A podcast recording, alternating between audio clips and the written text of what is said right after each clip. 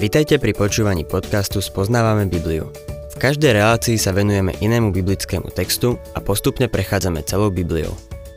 V dnešnom programe budeme rozoberať biblickú knihu Ezdráž.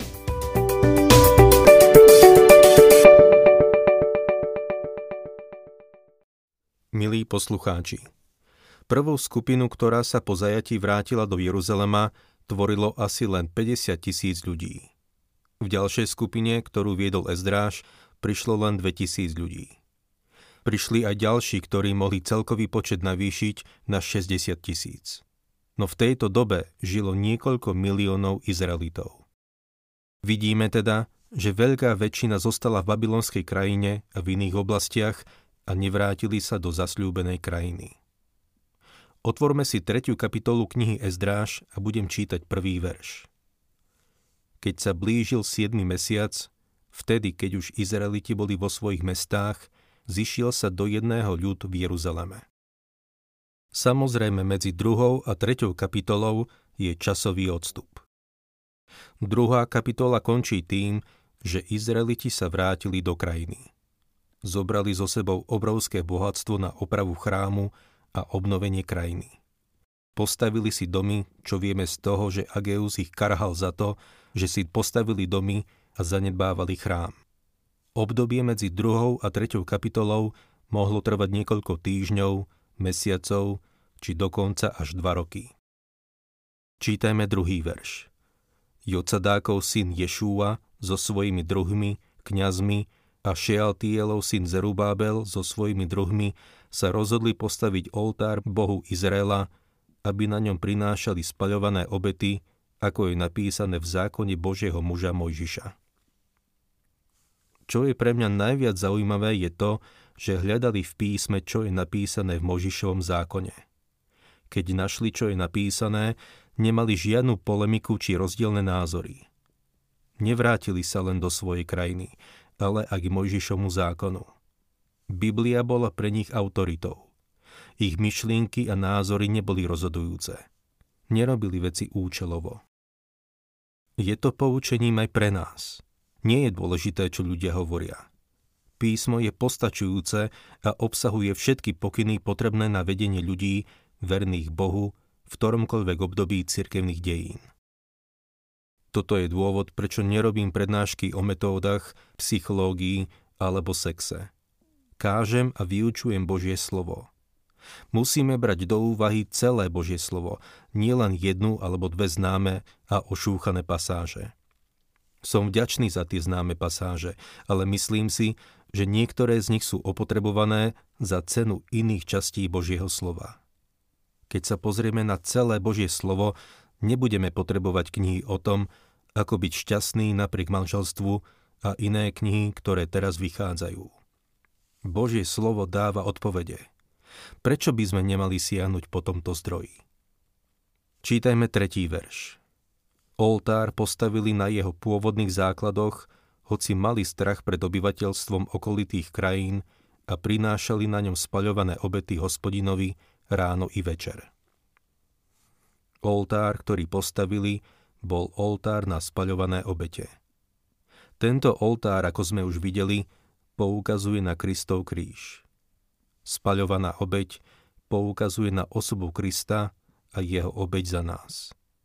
Keď sa Kristus obetoval, priniesol Bohu nepoškvrnenú obeď. Zomrel na miesto hriešnika. Keď prinášali túto obeď, schádzali sa okolo osoby Krista a jeho smrti zmierenia.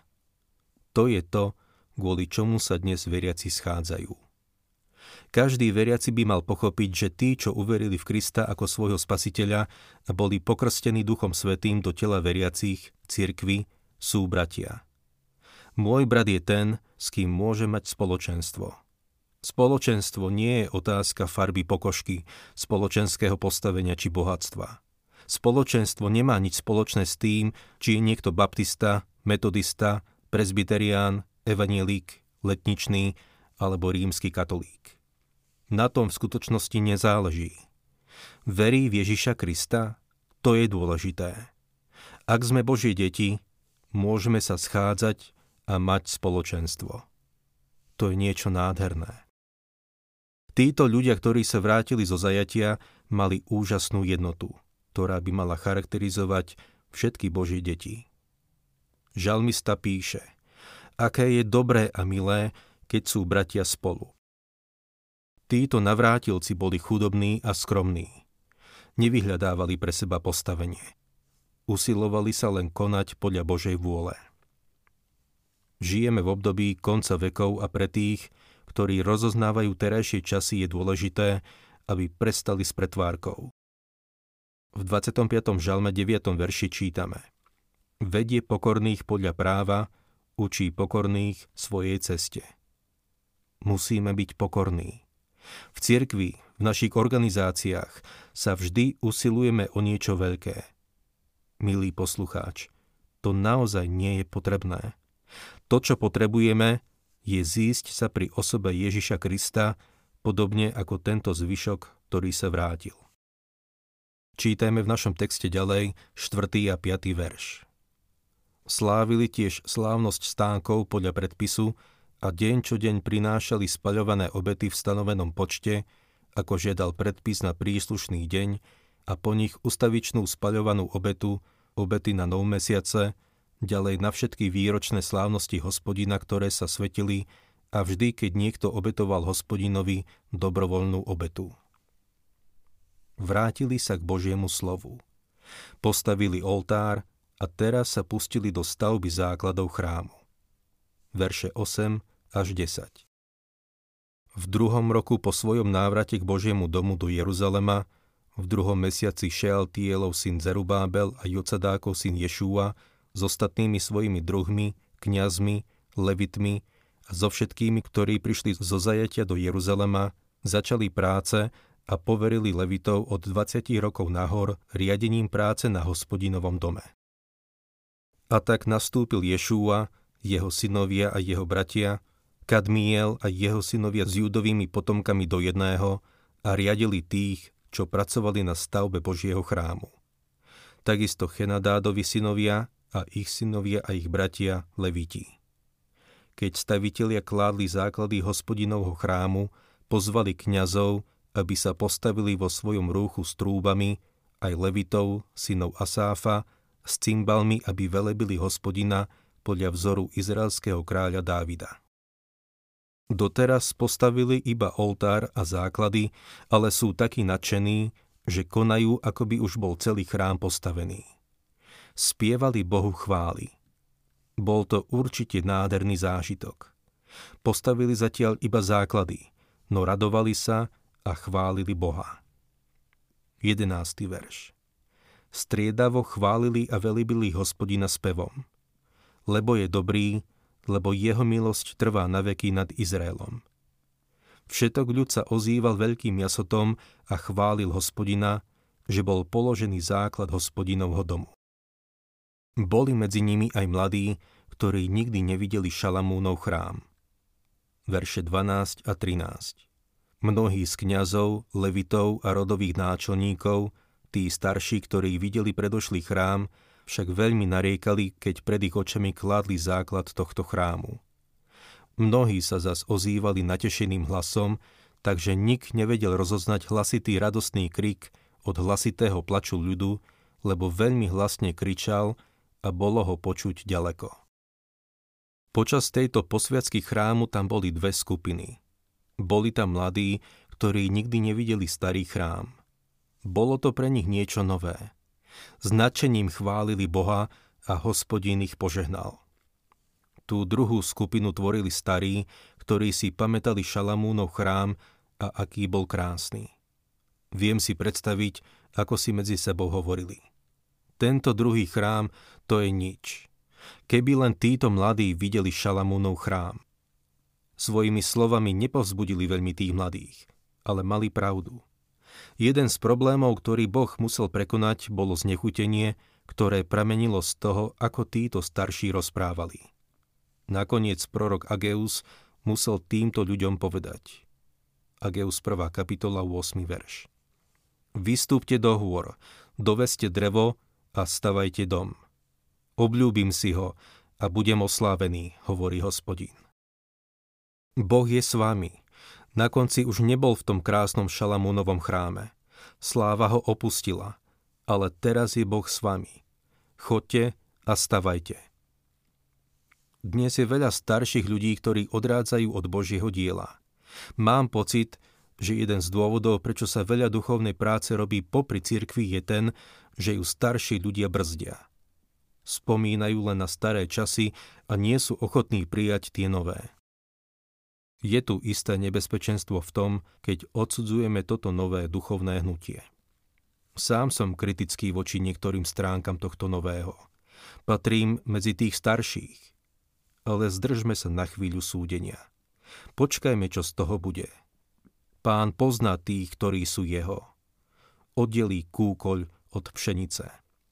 To je jeho starosť, nie naša. Tešme sa z toho, že ľudia prichádzajú k Bohu nenariekajme a nekritizujme to, čo je dnes. Opozícia voči stavebným plánom neprišla zvnútra, ale zvonka. Štvrtá kapitola zachádza do veľkých podrobností a nebudem sa jej detailne venovať, no upozorním na to, čo sa dialo. Čítajme prvý a druhý verš.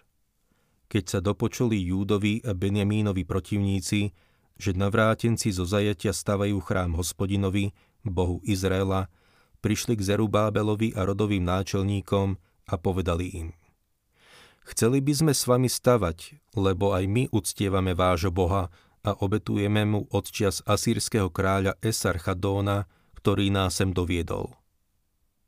Neskôr sa dostaneme k tomu, že do krajiny sa nevrátili len tieto dva kmene, Júdovci a Benjamínovci, ale vlastne všetkých 12 kmeňov.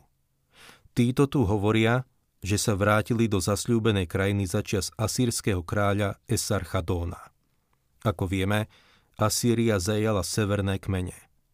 Podľa všetkého sa niektorým podarilo dostať naspäť a pomiešali sa so Samaritánmi. Nakoniec sa chceli spojiť s tými, ktorí sa vrátili z babylonského zajatia. Prvý pokus protivníkov, ktorí chceli zabrániť stavbe chrámu, spočíval v ponuke, že sa stanú spojencami. Toto vždy bola satanová zákerná taktika, keď konal cez liberálne krídlo cirkvy. Liberalizmus rozdelil církev a potom povedal Vy fundamentalisti stále bojujete. Spojte sa s nami. Keďže sme sa s nimi nespojili, sme podľa nich tí, čo spôsobujú problémy. Liberalizmus rozdelil církev hneď na začiatku a teraz chcú, aby sme sa vrátili podľa ich podmienok. V našom texte títo Júdovi a Benjamínovi protivníci povedali Už dávno tu Boha uctievame a vy ste sa práve vrátili. Spojme sa a budeme ho uctievať spolu. Navonok sa to javí veľmi dobre, ale neboli úprimní, ako budeme vidieť. Štvrtý verš. Lenže Zerubábel, Ješúa a iní náčelníci izraelských rodín im odvetili. Vy a my Nesmieme spolu stavať dom nášmu Bohu, ale iba my sami stavieme hospodinovi, Bohu Izraela, ako nám rozkázal perský kráľ, kráľ Kýros. Náčelníci izraelských rodín neboli veľmi milí. Túto ponuku stať sa spojencami úplne odmietli. Izraeliti nejavili záujem o ekumenické hnutie. Vlastne boli skôr drzí. Ale zaujímavé na tom je to, že mali pravdu.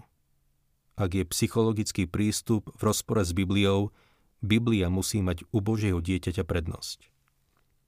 4. a 5. verš. Tak sa stalo, že ľud tejto krajiny sa usiloval odobrať chuť do práce judskému ľudu. Zastrašoval ich, aby nestavali. Okrem toho podplácali radcov, aby marili ich predsavzatie. Tak to bolo po všetky dni perského kráľa Kýra, až kým nekráľoval perský kráľ Darius. Teraz môžeme vidieť, že boli nepriateľmi. Neboli to priatelia. Len čo boli odmietnutí, začali sa proti ním aktívne stavať. 7. verš V časoch Artaxerxa písal za Zbyšlám, Mitredát a Tabél so svojimi ostatnými spolupracovníkmi perskému kráľovi Artaxerxovi. Listina bola napísaná aramejským písmom a bola preložená do aramejčiny. Rozhodli sa napísať perskému kráľovi list s falošnými obvineniami proti zvyšku, ktorý sa vrátil znovu vybudovať Jeruzalém. Napísali toto. 11. až 13. verš. Toto je odpis listu, ktorý mu poslali. Kráľovi Artaxerxovi, tvoji služobníci, ľudia spoza rieky a tak ďalej.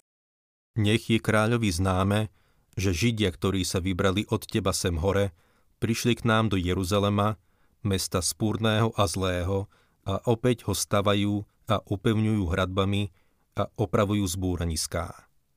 Nech je teda kráľovi známe, že ak bude toto mesto postavené a jeho hradby budú opravené, nebudú odvádzať ani daň, ani dávku, ani clo a nakoniec to bude na škodu kráľom. Argumentovali tým, že Jeruzalem je spúrne mesto a Artaxerxes, ak dovolí, aby ho znovu postavili, bude snímať znovu ťažkosti. Pereský kráľ prijal ich radu. Prehľadal záznamy, aby si overil, či ich obvinenie je správne. Vo svojej odpovedi napísal verše 19 až 22. Na môj rozkaz hľadali a našli, že sa toto mesto odpradávna vspieralo proti kráľom a že v ňom dochádzalo k odbojom a vzburám a že v Jeruzaleme bývali mocní králi a panovali nad všetkými územiami, čo sú za riekou a platila sa im daň, poplatok a clo. Preto teraz vydajte rozkaz, aby sa zabránilo tým mužom stavať toto mesto, kým nevydám iný rozkaz. Varujte sa postupovať v tej veci nedbanlivo, aby z toho nevzrástla škoda v kráľov neprospech. Keď prišiel tento list od perského kráľa, Títo tzv. priatelia, ktorí chceli na stavbe spolupracovať, ponáhľali sa ho priniesť na stavbu. Čítajme ešte verše 23 a 24. Keď odpis nariadenia kráľa Artaxerxa prečítali pred Rechúmom, pred pisárom Šimšajom a pred ich spolupracovníkmi, vybrali sa na pochytrok Židom do Jeruzalema a z vládnej moci im rozkázali prestať. Tak bola zastavená práca na Božom príbytku v Jeruzaleme a nerobilo sa až do druhého roku kráľovania perského kráľa Dária. Boli prinútení zastaviť stavebné práce.